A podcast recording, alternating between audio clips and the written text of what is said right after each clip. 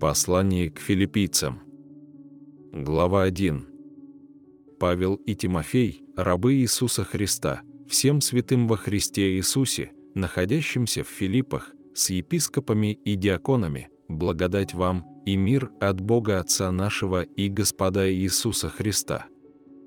Благодарю Бога моего при всяком воспоминании о вас, всегда во всякой молитве моей за всех вас принося с радостью молитву мою, за ваше участие в благовествовании от первого дня даже до ныне, будучи уверен в том, что начавший в вас доброе дело будет совершать его даже до дня Иисуса Христа, как и должно мне помышлять о всех вас, потому что я имею вас в сердце в узах моих, при защищении и утверждении благовествования, вас всех, как соучастников моих в благодати.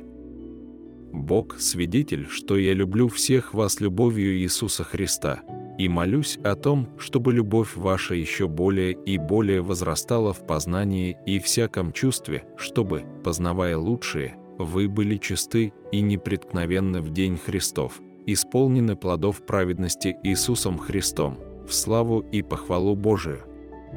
Желаю, братья, чтобы вы знали, что обстоятельства мои послужили к большему успеху благовествования – так что узы мои о Христе сделались известными всей притории и всем прочим, и большая часть из братьев в Господе, ободрившись узами моими, начали с большей смелостью, безбоязненно проповедовать Слово Божие.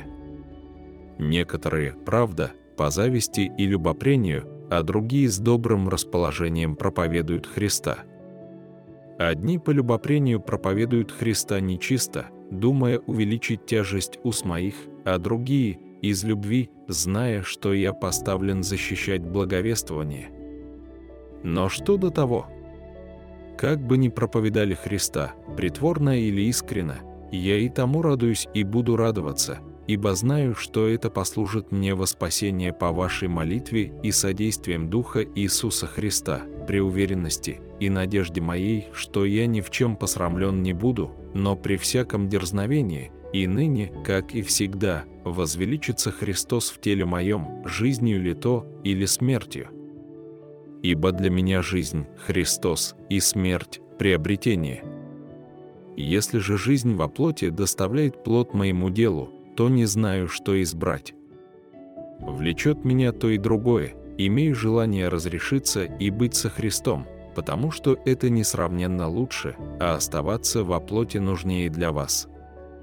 И я верно знаю, что останусь и пребуду со всеми вами для вашего успеха и радости в вере, дабы похвала ваша во Христе Иисусе умножилась через меня при моем вторичном к вам пришествии.